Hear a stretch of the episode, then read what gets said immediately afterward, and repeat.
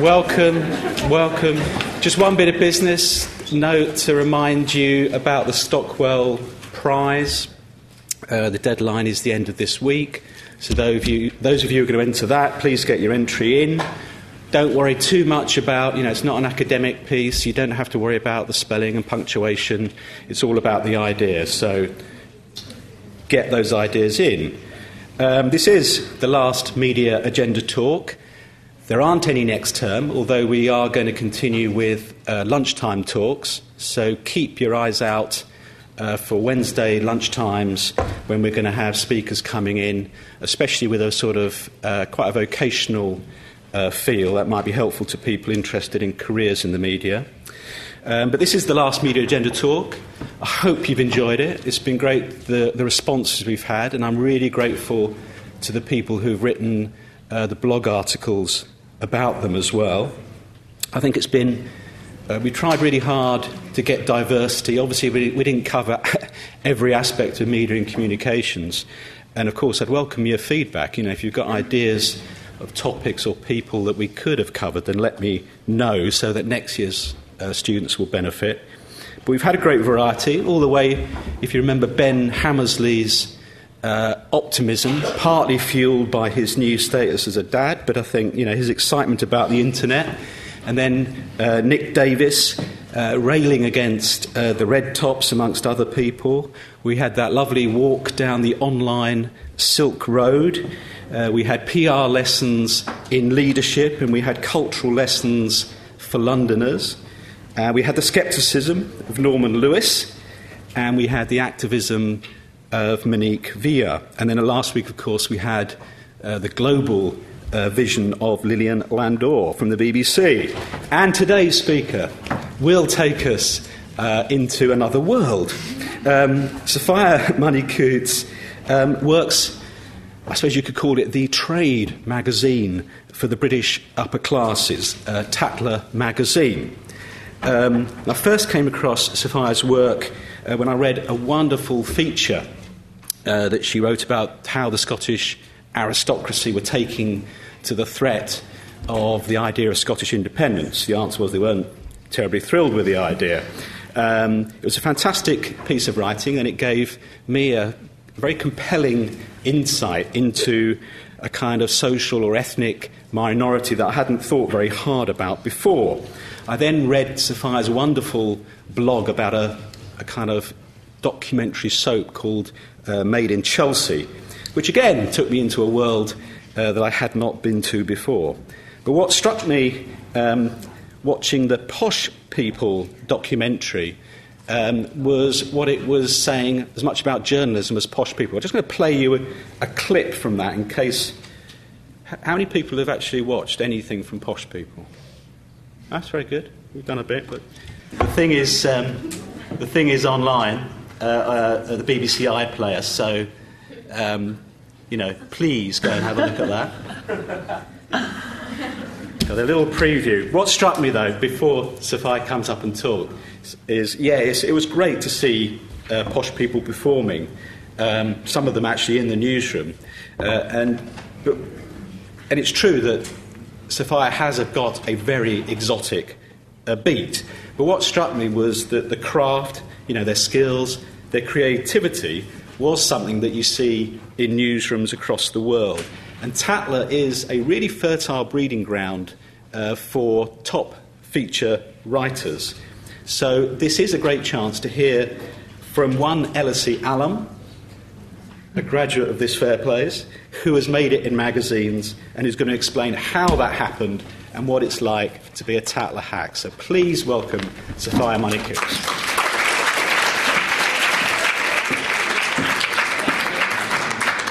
Yeah. Hello. Um, thank you, Charlie.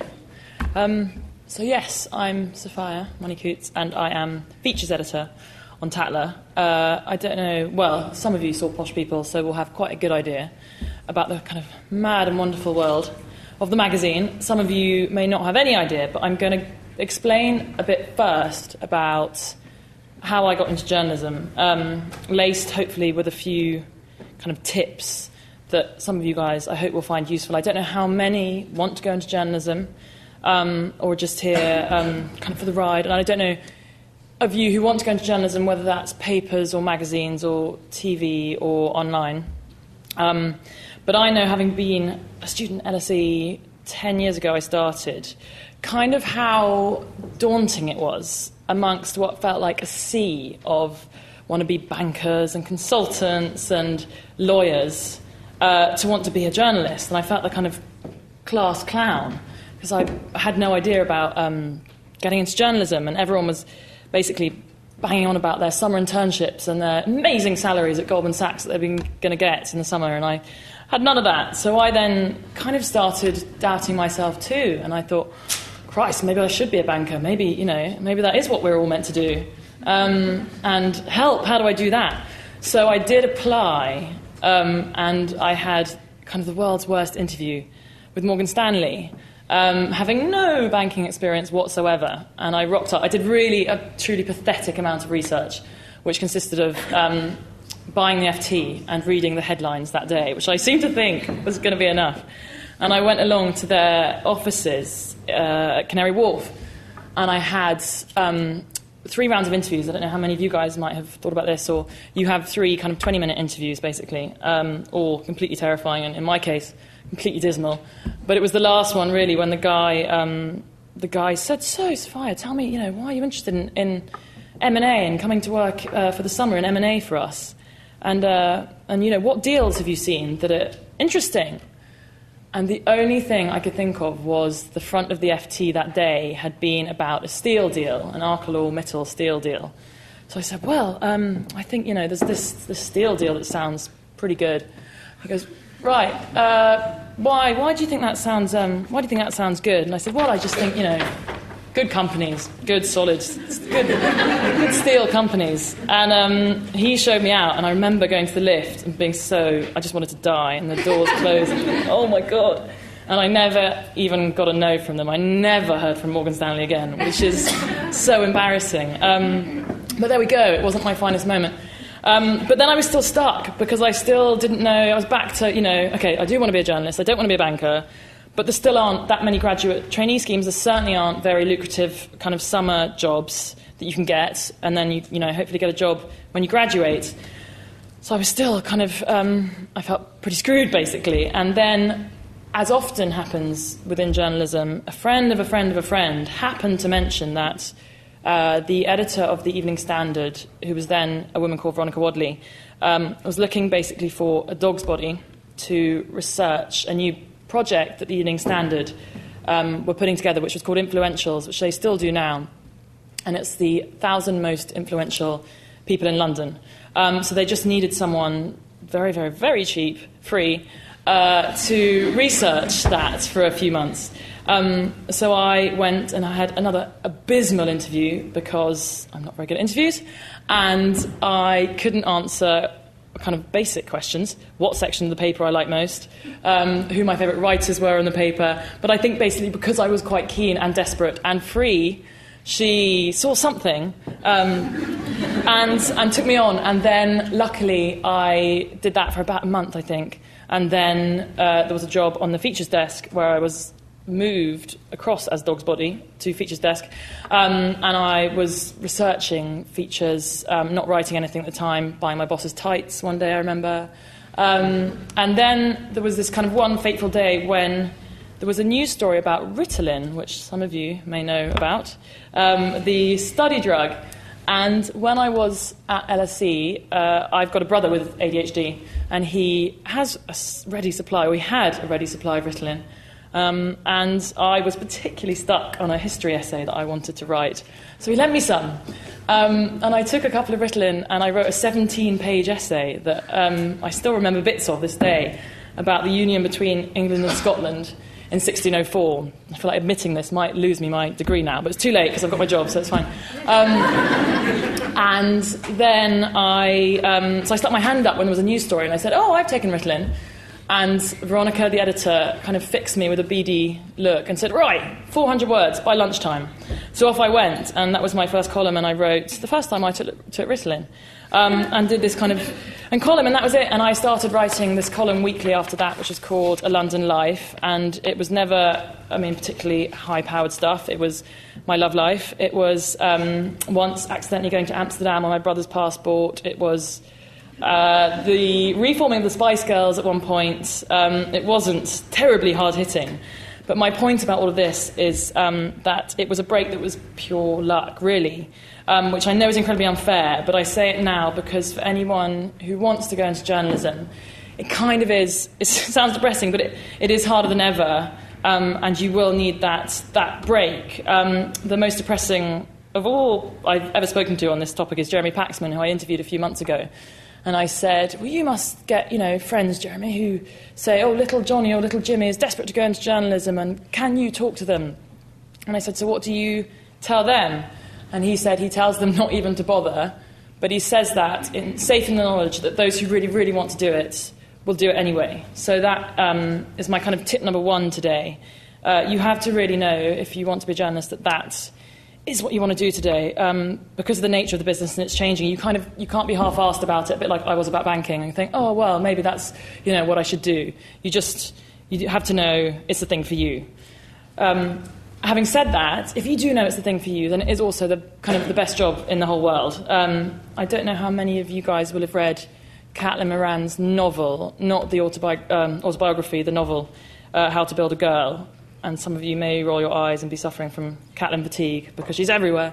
But she's brilliant. Um, and the book talks about a character called Joanna who uh, is very young and starts off becoming a music journalist and um, realises that if she starts writing reviews and trashing bands, she will make a name for herself much faster than if she, you know, writes nice reviews. So she... She basically becomes famous in the industry for trashing bands and unpopular very quickly, and she realises kind of too late uh, what she's done and has this epiphany about it. And there's this amazing paragraph which um, she says, where she says she's forgotten about why she wants to write, and she wants to write because writing about why you love a thing is the best job in the world, and and that kind of is it, really. So if, you know, you don't really want to sit in a Morgan Stanley office that smells of testosterone and hair gel and talk about steel deals all day when uh, you could be working uh, on Tatler. Um, and, you know, I remember my features meeting, my first features meeting, Kate, the editor, who some of you will have seen on T V, merrily called me into her office and got everyone around and said, right, nipples. We're going to discuss nipples. Are they the new cleavage? And we sat there for half an hour and discussed nipples. Um, so, much better than Morgan Stanley. Um... Tip number two today is where this comes in, which is um, when you get there, you kind of have to be very prepared to do anything, even quite degrading things sometimes, all sorts of bizarre stories, anything basically. Um, just say yes. Never say no to an editor was something I was told very early on. They're under pressure. They just want you to get on with it and do it. So I've got these visual prompts from when I was there. This was obviously me doing that hideous maple syrup diet, um, and I lost four kilos apparently, it was a long time ago, I can't remember. Um, then that was me learning to roller skate. That was me, this is a ridiculous story, this is when I read that Madonna apparently does three hours cardio a day, so I said, oh, why don't I, you know, see if I can do three hours cardio a day, uh, and that was that one. And then there's me rowing, and I can't even remember, I think that was, you know, just different workouts you could do in London. So, um, be prepared, basically. You um, you will be asked to do all sorts of things and just do them. Um, but then, having been at this very esteemed university and having been at, on the Standard for two years, I kind of decided that I wanted an adventure. And it was the end of two thousand eight, and things were a bit depressing in London, and friends were losing their jobs, and um, I decided I wanted to kind of run away, really. So I heard about this paper in Abu Dhabi called The National, which was quite new. Um, and I approached them and got offered a job as a features writer. And it was maybe a bit of an odd thing to do because I had a job where I was photographing ludicrous things, um, and I had a column, and I was starting to build up my kind of portfolio. But I just thought, well, there's the rest of my life to be serious about that kind of stuff, um, so why not go away? And that's tip number three, really, today, is never be afraid to go and live abroad. And this applies to journalism, but it also, I guess, applies to you know, in life, really. And I know that by its very nature, L S E is um, obviously packed with people from all over the place, which is kind of one of the best things about it. Um, but in terms of journalism, never be afraid to go and put yourself somewhere completely random. It makes it forces you out of your comfort zone. You have to go and make new contacts, new friends, forage in new areas for stories. You don't have your support network. It's completely terrifying, but that's great. You have to be terrified, I think, every now and then. Um, it stops you from getting complacent and sitting at your boring old Morgan Stanley desk, um, you know, being being bored. And it, it's kind of at the risk of sounding like a motivational poster, we get one shot at this. So I think, you know, don't sit there dreaming of more interesting things at your desk. Go out there and, and do it. Um, and then having said all that, after another two years, I, uh, I kind of missed my mum and clearly have a short-ish attention span. So I was offered a job on the Daily Mail and came back, um, not as a writer, as an editor on the comment desk there. Um, and I know a lot of you might be thinking, oh, boost the Mail. Um, but ask kind of any number of Fleet Street journalists, Charlie would probably back me up, it's kind of, is one of the most professionally produced newspapers, if not the uh, most professionally produced newspaper, kind of incredibly slick beast that one in six people uh, in the country on Saturdays anyway reads it. Obviously, it's got the biggest English news website in the world that a lot of you probably spend quite a lot of time on. I certainly do. Um, and... And so that's tip number four, which is kind of don't be too idealistic either about when you start out in journalism. Um, Helen Lewis uh, is the current deputy editor of the New Statesman, and she was on the Mail when I first started there. So it's kind of your politics can change. Um, and if you're lucky enough to get offered a job on the Mail when you're, you know, slightly more left-wing than Karl Marx, go for it. Equally, if you're incredibly right-wing, um, but you get offered a job on The Guardian, of course, grab it. Um, I can speak for the Mail. It certainly won't be an easy ride, and you will have probably... I had an average of kind of fourteen-hour days. Uh, the stories about swearing are largely very, very true. Um, and my second day, I think it was there, it was the engagement between Prince William and Kate was announced, which was an eighteen-hour day, and we ordered pizzas to our desk, um, and there was lots of shouting, so much shouting. Um, but the newsroom was incredibly alive, um, and it was great. So at this point, um, I thought, have I missed out any slides? No. Um, I thought it might help to talk about the different sections of places, be it newspapers like the Mail or magazines like Tatler, um, that you can go into, because when I was starting out, I had no idea about this. I kind of naively thought, right, there's news and there's sports. And I also arrogantly thought, well, news, yeah, I think I'm going to, I'm probably going to be a war reporter. So I can imagine myself jetting into war zones, kind of filing stories with bullets, nipping over my head, getting out of there again, and then getting home and everyone be like, brilliant, you're so brave. And I kind of nod seriously and go, yes, yes, I am terribly brave. Um, when actually I ended up Uh, doing stories like this, and I ended up in features, which is way better, uh, for me anyway. Uh, kind of love being able to write and make jokes, ideally. Um, and uh, doing the longer pieces, be that on food or fashion or health or beauty um, or whatever. I remember being quite offended at one point when a senior journalist told me that I didn't seem like the doorstepping hack type. Doorstepping um, being the thing... the horrid thing that journalists have to do. If, say, someone's died in a car crash, you have to knock on the relative's door and instantly get their reaction, um, which is a pretty hardcore news-related thing, really. Um, so the sections. There's obviously news. There are sections within news, crime, health, education, royal beat, if you want to kind of follow, you know, Prince William and Kate in New York or Prince Charles dressing up in silly hats.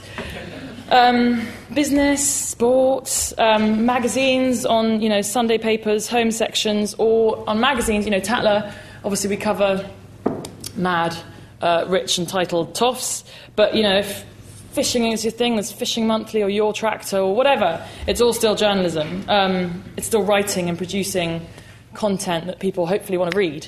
Um, so tip number five is kind of have a think about what you love most, because I, I never did, and I kind of luckily fell into this kind of thing. Um, and so to Tatler, uh, which I love, which I've been at for two and a bit years, um, which started, it's the world's oldest magazine. It started in seventeen oh nine, um, and it has been chronicling the lives of the rich and titled, I think it's fair to say, ever since. And some people think it's incredibly snotty and um, outdated, and that's fine. That's, you know, everyone's entitled to their own opinion. I think uh, Kate Reardon, the editor, and the rest of us work quite hard to make it funny and tongue-in-cheek and not incredibly snotty. Um, so, yes, we still cover the rich and the title, but we kind of, hopefully we have fun with it. Um, we write, actually, here we go, another slide. We write stories, for instance, about posh people and their cows.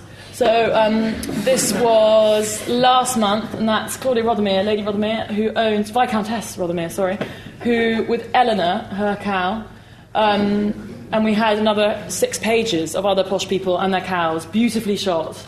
Um, so, yes, quite grand, big house, big lawn, big cow. Um, but but funny, hopefully, and kind of very silly and tongue-in-cheek. Um, and then, what's the next one?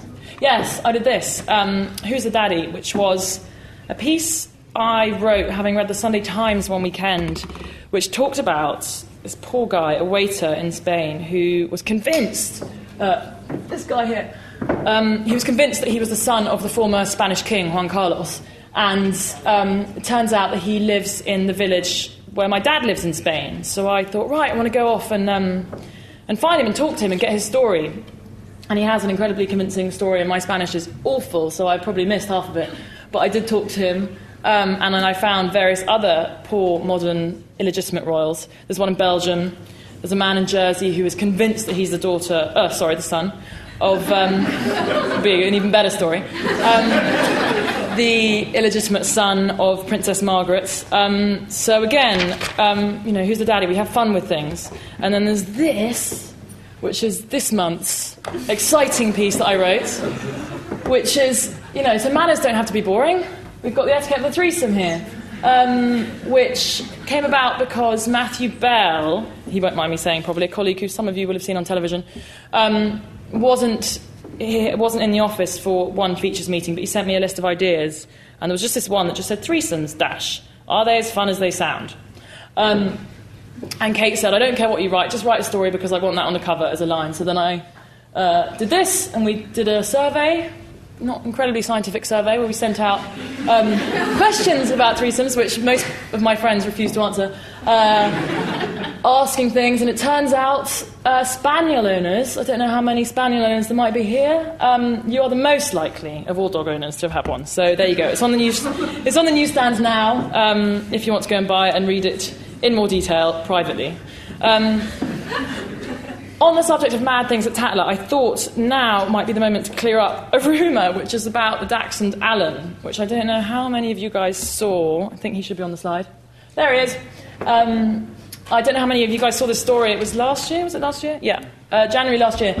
He was the editor's P A's puppy. We have a dog-friendly office. I think we have twelve dogs in Vogue House. Um, he was one of them. He was very cute. Um, and there was a dreadful accident one day when he was taken out for a walk by, not the intern, as was reported, but the fashion assistant, um, out for a walk and a fag. And uh, he got caught, very sadly, in the very, very, very heavy revolving doors of Vogue House. Um, he was not decapitated, which was very widely circulated. Camilla Long helpfully tweeted it. Um, he was absolutely not decapitated. Um, he was just very sadly caught. Three fire engines arrived, um, and I remember looking out of the window and taking a photo on my phone thinking, haha, this will be the best diary story tomorrow when little Alan gets out alive. Um, but sadly, he couldn't be saved, so um, I just wanted to um, report that he was not decapitated. Um... because that is constantly repeated in news stories whenever he comes up. Um, and there was a new... We've, just, we've got Tatler Jeffrey now, so a new dachshund. Um, apart from dogs, the other mad thing that we do there is we have pretty obligatory uh, fancy dress days. Um, this might be one. There I am. Um, Kate, the editor, is obsessed with fancy dress. Um, she loves it. So Halloween, always compulsive fancy dress, and this year it was added fun, because we had fancy dress and we had a fire alarm that day, so all of Vogue House, Vogue, Wired, G Q, Glamour, everyone had to congregate in the middle of Hanover Square, and you could tell uh, which office was Tatler, because we all looked ridiculous. Um, I wasn't wearing that. I have been, in my two years at Tatler, a fox, a ghost, Father Christmas, in a pumpkin morph suit, and then this was for our art ball in the summer um, at Christie's. Um, but I just use it as an example um, to illustrate kind of how much fun we have. You would much rather be here than at a boring old city office of some banks I can think of. Um, anyway, more seriously, here is basically our framework. This is our flat plan. This is how we work. We have one of these for every single month. Um, and all the blue bits are features. Um, they're not all my territory. There's beauty, health, and travel, and fashion in there. Um, but this basically is a bit like a jigsaw puzzle. Um, we get a blank one of these about four or five months ahead of time, so currently we're in, working on April. Crazily far ahead, but Kate's very efficient. Um, and then, like a jigsaw, we work from a features list. We have features meetings every two weeks, and we then get presented with this, and we have to fill it in, and it will invariably change five hundred times in a month. Um, it's completely dementing. Uh, some features will be very short, one-page pieces towards the front. Um, you'll see more spread out. And then when we get into what we call the well, which is this bit here, um, there will be longer stories like Who's the Daddy or uh, Posh Cows. Um, or we did, uh, got quite picked up, a piece about the world's most expensive prostitutes last year. Or um, more seriously, we've done tax havens. Um, they will all go in the kind of meatier bit in the middle.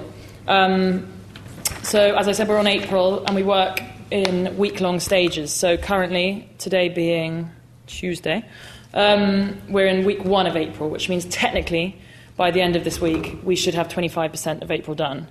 Next week, we're week two, fifty percent of April, and so on and so on, until week four, you should have one hundred percent of the magazine done. That is, in theory, what should happen. In practice, always runs a bit late, um, but we get there uh, eventually.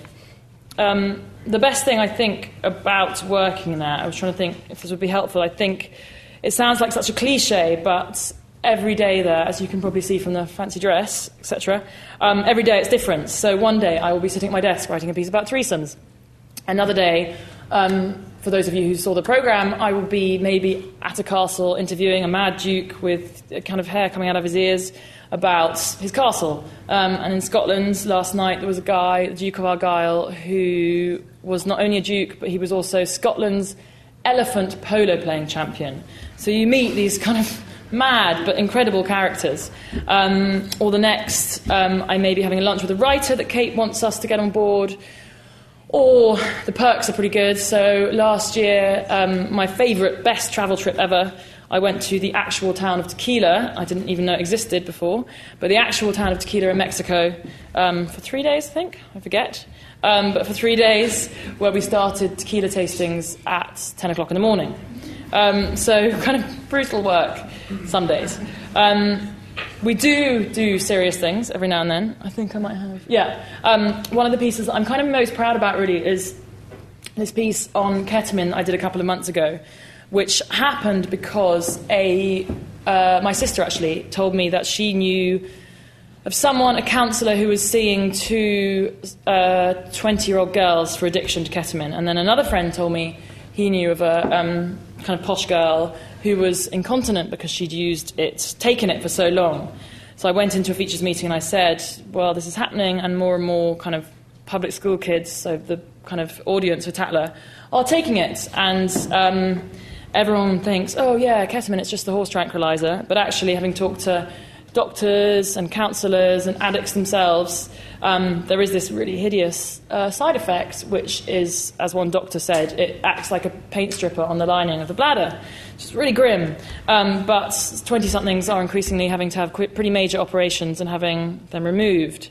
Um, so I felt like it was something we should look at, and Kate agreed. So that was our kind of serious thing um, that month. On a cheerier note, as Charlie mentioned, um, I don't know how many of you guys watched Made in Chelsea, but I did. I have blogged about it for Tatler. I actually decided not to do this series, having done the past four series, because uh, I just got so sick of um, the same storylines and writing about Binky's eyelashes and trying to think of new gags about Binky's eyelashes um, and new gags about the same old characters. Um, but it did really good traffic for us online. We...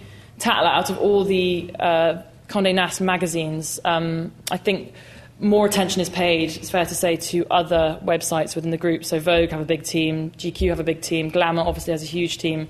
Uh, we have a brilliant team, but it's just two people. Um, but Made in Chelsea uh, did really well, I think partly because Tatler's very odd in the spread of its readership. We have incredibly young teenage readers who like things like Made in Chelsea, and they like our party pages, Bystander, at the back of the magazine. But then we have kind of older, grander, you know, dowager duchesses who might have read it since they were four, um, and who are probably a bit shocked, I always think, about things like the etiquette of the threesome. Um, but they can skip over those pages, I always think, and we kind of have to move with the times.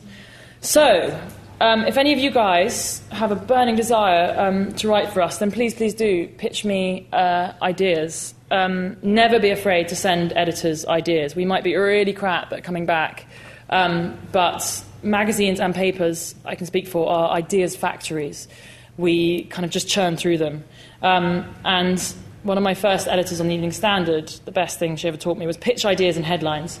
Um, don't send an email or don't go into a features meeting. And I still do this now with Kate, and I can see her eyes kind of glazing over. Don't go in and go, so there's this guy, and he's quite interesting because he's just launched a hat shop, and Prince Harry's been photographed in one of his hats, and, like, we should interview him.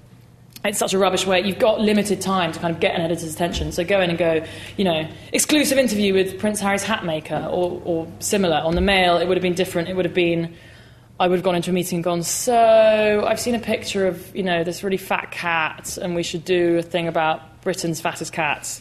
Go in and go, Britain's fattest cats. And lo and behold, inevitably, the next day in the Mail, there will be one of those ludicrous picture spreads of um, Britain's fattest cats.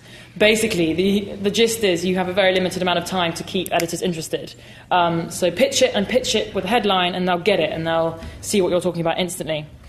Um, for, for writers who are keen to write for us, the thing that I always say is, I'm going back, actually, um, have a look at what we call the front of book, which are where the kind of individual pages are. That is where we have shorter stories. For new writers, Kate won't want to commission a new writer straight off on a six- or eight-page feature, which goes in the Well. She will...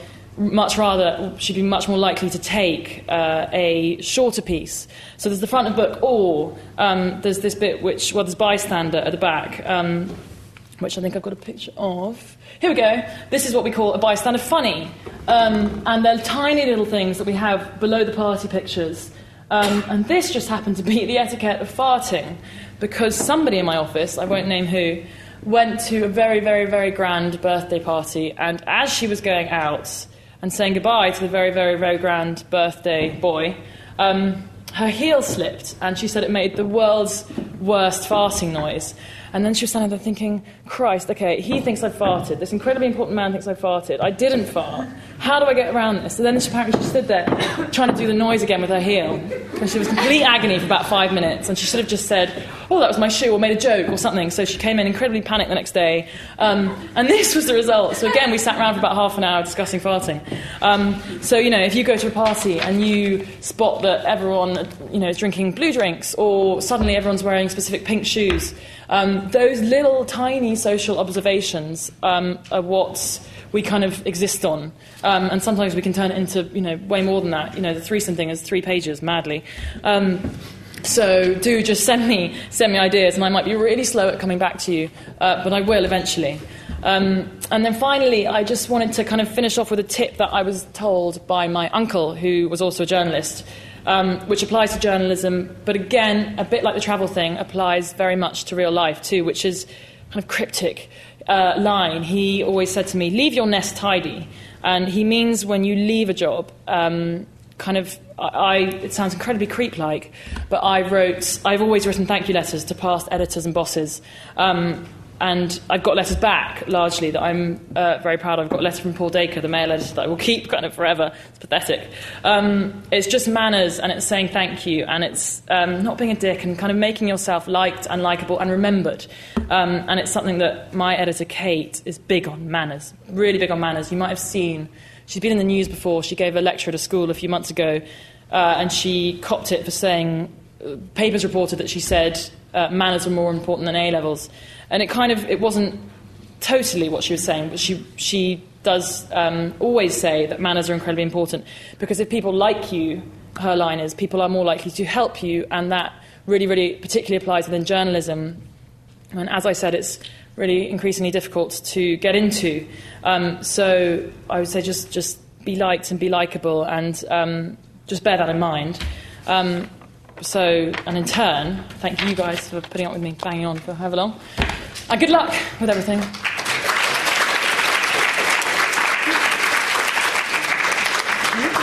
Yeah, sure. So, um, lots of incredibly useful life advice there, I think. Maybe, hopefully. Not just for, well, apart from the bit about the ducks hunt. Um, yeah. But lots of very useful life advice or career advice for any kind of, well, um, any kind of journalism job or media job, I think, particularly. Because mm. isn't there, you kept talking about the contrast with banking. Because there is something um, odd about this career that you've chosen, which mm. obviously we can leaf back through the back copies of Tatler, you know, that we keep. three hundred years, yeah. That we keep, yeah, but if you want incredible to. Incredible history, yeah. But in a sense, it's ephemeral, isn't it? Do you do you ever look sort of jealously mm. at some of your friends who, I don't know, medieval historians or, you know? No, no, no. Sorry, I maybe should. I maybe should. Um, I just do think uh, to go back to the, the Catelyn thing. If if writing's your thing and um, making jokes and and trying to make people laugh or not, you know, if serious news investigations is your thing, then yeah. it really. And if you get there, it really is um, the best job in the world. And I so remember that moment when I had. To, I don't know what form it was. I had to fill in some kind of form, and I just got my job on the Evening Standard, and it said job, and I got to write journalist, and it was just the best moment ever in my whole life. And I'm thrilled that I did not write Morgan Stanley banker. It's very unlikely that I was ever going to write that, um, or historian. So no, I kind of don't. Yeah. Should I? I don't know. But and the other point is that it's, the Tatler programme. Um, yeah. The the people on it were all sort of different characters, very much so. Mm-hmm. But do you think there is a um, there was a sort of determinism, as you might say, about why you ended up there? Or do you think that... Do you think anyone could work at anywhere? Or do you actually think it's a sort of... You know, there has to be... A certain person? Yeah. I don't know. I mean, we, I, I, mean I don't think so, no, ne- not necessarily. There was a stat, actually, that um, a T V documentary got wrong, which said that ninety percent of us at Tatler are privately educated. It's actually not true. We did our own poll. I don't know where they plucked that figure from. Well, it's eighty-five percent. No, it's ninety-nine percent. Um, no, it's actually only, I think it um, it was forty-five, which I know is, again, really? not um, at all... Um, comparable to most places, and well, it's still fewer. Very high, but it's kind of half of what they said in the documentary. I think, yes, I mean, I have obviously got the world's most stupid name. Um, I, um, yes, I'm sure a lot of people think, oh, it's so difficult that she works at Tatler, writing about toffs. Um, I'm very lucky that I work there. Um, but no, I don't think you have to at all. I mean, I constantly, when the T V um, documentary was being made, and I was talking to, I was doing interviews before, people were always saying, aren't you the poshest person in the office? Um, and I didn't want to be disingenuous and go, no. Um, I think you kind of have to own up to having stupid names. But um, but yeah. no, not everyone in the office has a stupid name, and we don't all, none of us actually have, you know, stables of horses and big houses. No, so sadly. It's pretty normal, yeah. Sorry. So questions, anybody? I should say, by the way, when I worked at Channel four News, there were far more people privately educated there, but never mind. Loads, yeah. Yeah, yeah. Questions, anybody? Please, shout out. One down here, Dave. Yeah, I just have a question about your audience. Um, is it mainly still like the elite of the U K, or is it more like an aspirational audience? And then on that note as well, what is your international presence like? Um, good question. Um, no, it's not just... I think it is quite an aspirational read. I mean, I certainly know... God, when we were teenagers at school, we were reading it. Um, uh, internationally, um, yeah, we... The Town and Country in America, there are various things which in other countries which aim to kind of copy it. We, we try... to be, because it's the world's oldest magazine and because Tatler is such a brand, um, we do try quite hard um, with international audiences um, in America. In we, I don't know who watched it last night, we have Tatler Russia, which does really well over there. Um, the Far East, there are Tatlers, they're actually not related to Condé Nast. The brand um, was kind of franchised, I think, in the eighties. Um, so it's read over there as well, but it's not ours, technically. Um, So, I, I, yeah, I would imagine probably eighty percent, seventy, eighty percent um, who read it are probably, you know, as I said, it chronicles the lives of the rich and titled. It would largely be read by a lot of that um, ilk, but, you know, people in hairdressers or dentists' waiting rooms hopefully pick it up and have a laugh as well, because I think the thing that Kate, my editor, has tried to do since she arrived is not make it terribly snotty and off-putting for anyone who might think, oh, Tatler, that's, you know, incredibly snotty, that's not for me. The thing is, yes, it talks about dukes and duchesses and lords and ladies, but in a way that we hopefully kind of take the piss a bit, and it's accessible to anyone. It's, it's, you can't take this world very seriously. Um, as Kate quite often says, it's a bit of a theme park. So we just want to kind of have fun with it, basically. So I hope people aren't put off, because I think it's just for the elite. Do you think, has the social media bit changed it at all? I mean... Yeah, I think, um, as I said, I think the trouble with Condé Nast is um, we don't have the biggest online team. Mm. We try, and I think our social media is very funny. I think Lisa, our online editor, is brilliant, and Annabelle. Um, I think, yeah, it's helped a bit. I definitely, you know, there's been some amazing things and some fairly awful things said on Twitter while the T V show's been on. Um, so, yeah, it's helped spread the word a bit, I think. Although T V, you know, has been the biggest thing yeah. in the past few weeks for us. Yeah, exactly. Questions? Yeah, please. Hi, Aidan Ferdlin. Hey. Just out of curiosity, and perhaps this is something that you cannot answer, but mm. what is... God. The... Intimidating. I would understand if that was the case. But what is the editorial budget for Tatler, at least in relation to other Condé Nast publications? Or, because yeah. your mm. circulation is very low, but your audience is, on, on average, wealthier than, than other Condé Nast titles. Yeah, um, there was a lot that was said in the T V programme, and it was a point repeated that we do have the wealthiest readership of um, any magazine, I think, astonishingly. I think uh, the average income of a Tatler reader is one hundred thirty grand, I've read before, which is pretty stonking. Um, and Kate says at one point in the documentary there are readers who literally will go in brandishing the jewellery page into a shop on Bond Street and go, I want this, I want this fifty thousand necklace. Um, having said that, I, I don't know, I can't really tell you, sorry, what the budgets are. I know, for instance, that if you want to take out a page of advertising, the kind of rack rates um, that are given, I think the inside front cover is forty-five grand, if you're interested, uh, or twelve grand a page for, you know, somewhere else in the magazine. But I can't tell you, you know, Vogue gets X to spend and we get X. I just, I'm not privy to those figures. I just, I do the words. I do threesomes and then... not do them. I write about them. Um, and then our managing editor, poor long-suffering B, has to sort out the figures. Is that what you meant, Aidan? Do you mean the... Ed- did you mean the... Oh, sorry, is that right? Is that what you meant, or did you mean... Yeah, that's what I was getting at. Yeah. Editorial. Yeah, I mean, I'm always in trouble for uh, going out for lunch and um, spending a bit too much or getting a taxi. I mean, budgets on every single magazine and paper are forever diminishing. The old days of journalists having very, very long liquid lunches and not going back to the office um, are over. Um, and I remember I had a lunch with, I don't know...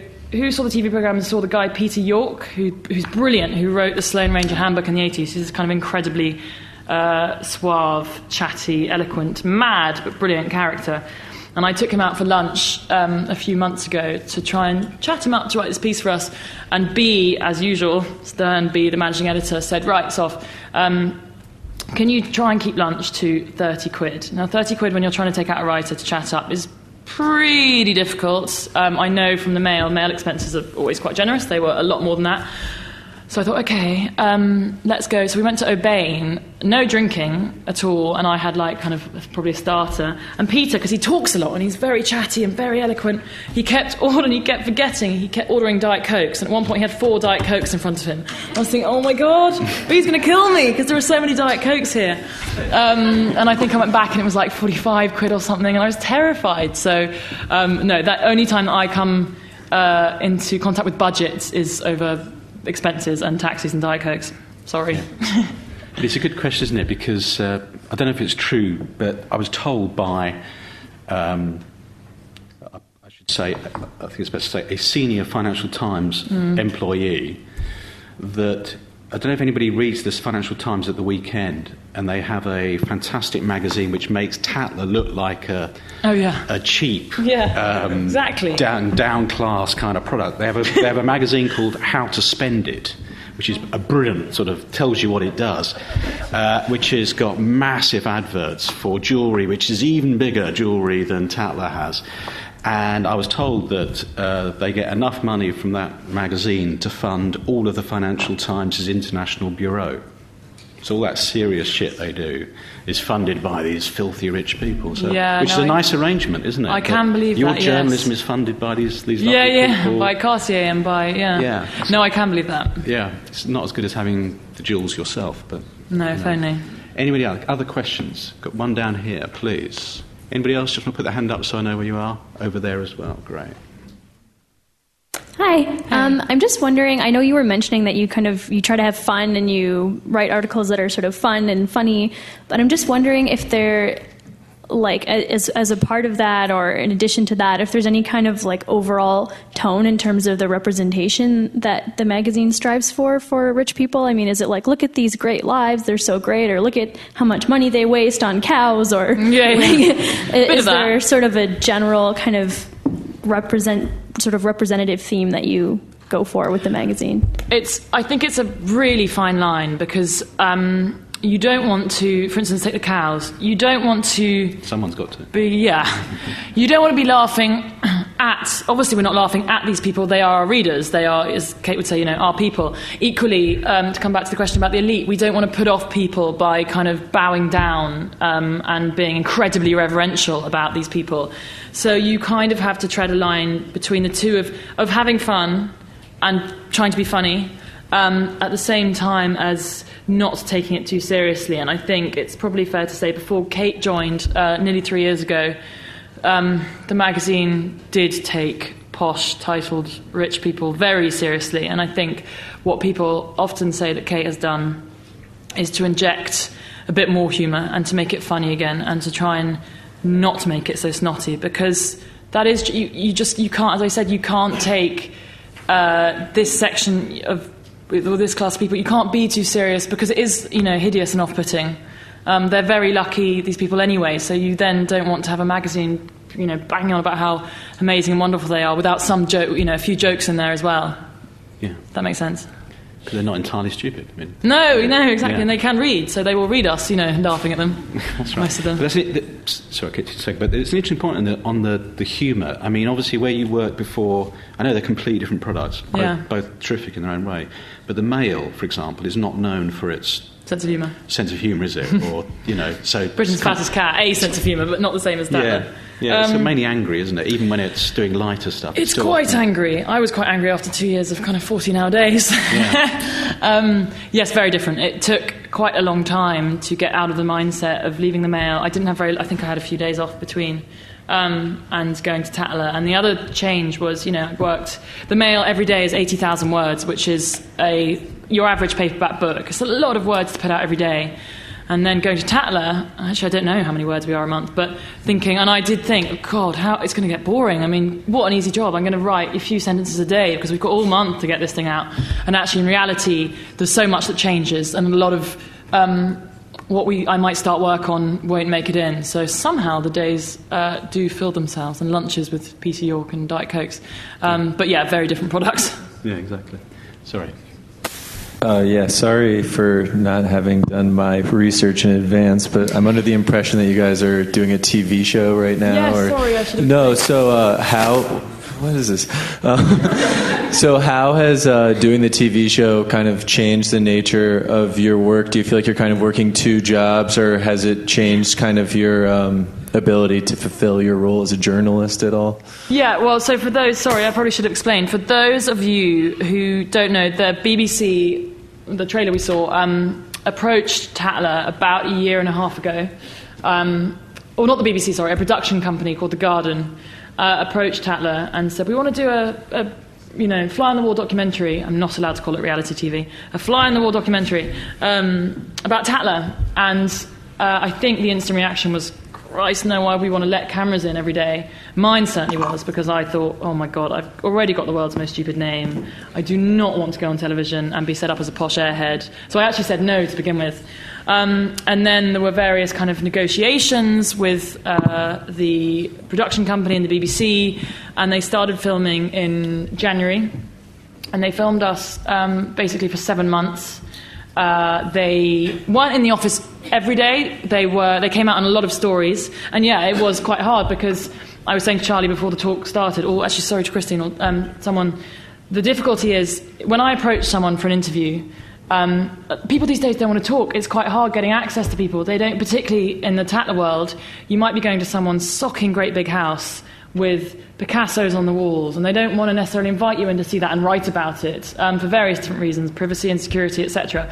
And then normally I have to say, can I maybe bring a photographer um, and an assistant and a hair person and a makeup person and a stylist? And they're thinking, oh, Jesus Christ, what have I let myself in for? And then for seven months this year with the T V cameras, I then had to say, and also um, there is a B B C film crew who'd quite like to come and watch as well. So it was impossible. And a lot of people said no. Um, and my job, you know, if I was sitting here interviewing the Duke of Somewhere, say Charlie's the Duke of Somewhere. Um, In a I, way I am. Yes, exactly. The Duke of L S E. Um, I would have to... Every journalist has a kind of process with interviews. You kind of warm people up, and you... Mine quite often is to witter away about, you know, myself. And doing all that with a camera is quite difficult and very strange. So it was an amazing seven months of filming. I don't know if I'd go through it again. Um, and then, yes, the three, it was a three-part series that finished last night that um, was on Posh People, and I slightly cringed at the title initially, but actually uh, kind of does what it says on the tin. Yeah. Um, and it's on iPlayer, so if any of you want to catch up with it, uh, the three parts, I think, should all still be on iPlayer.